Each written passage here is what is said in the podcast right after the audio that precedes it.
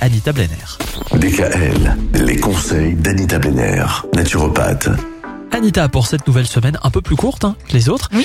puisque ce sera férié demain, eh bien nous allons parler de l'ostéoporose. L'ostéoporose, ça concerne les os. Bah oui, non, non, non. non, non, non. Oui. Alors il y a la fameuse perte osseuse, hein, qui est un phénomène naturel lié au vieillissement. Et cette perte osseuse commence normalement entre 30 et 40 ans.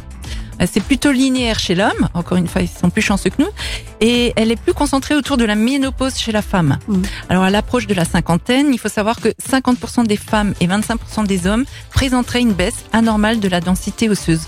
Pour les femmes, c'est la ménopause qui est synonyme d'une baisse importante des niveaux d'œstrogènes, ces derniers influençant la régénération osseuse.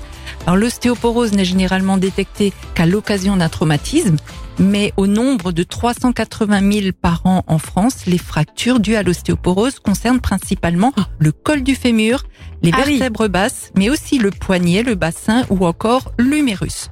Hmm. Alors les situations de perte osseuse précoce sont principalement liées aux formes dites secondaires qui surviennent comme conséquence d'autres maladies ou de traitement de ces maladies. Parce que généralement, c'est surtout le vieillissement.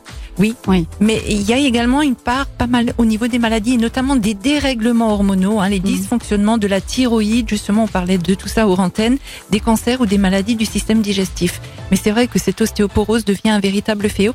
Mais vous allez voir que, par exemple, on va parler des produits laitiers, mais là je fais juste une petite parenthèse, c'est que au Japon, les Japonaises consomment très peu de produits Tout laitiers à fait. et non pas d'ostéoporose. Ah oui. Ce qui est quand même euh, assez euh, explicatif. Et pourtant, on sait qu'en général, pour que les, en tout cas, c'est ce qu'on dit pour les enfants, hein, pour les os, on leur fait avaler du calcium.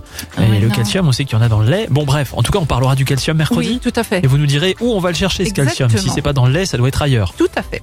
Alors à mercredi. À mercredi. Retrouvez l'ensemble des conseils de DKL sur notre site internet et l'ensemble des plateformes de podcast.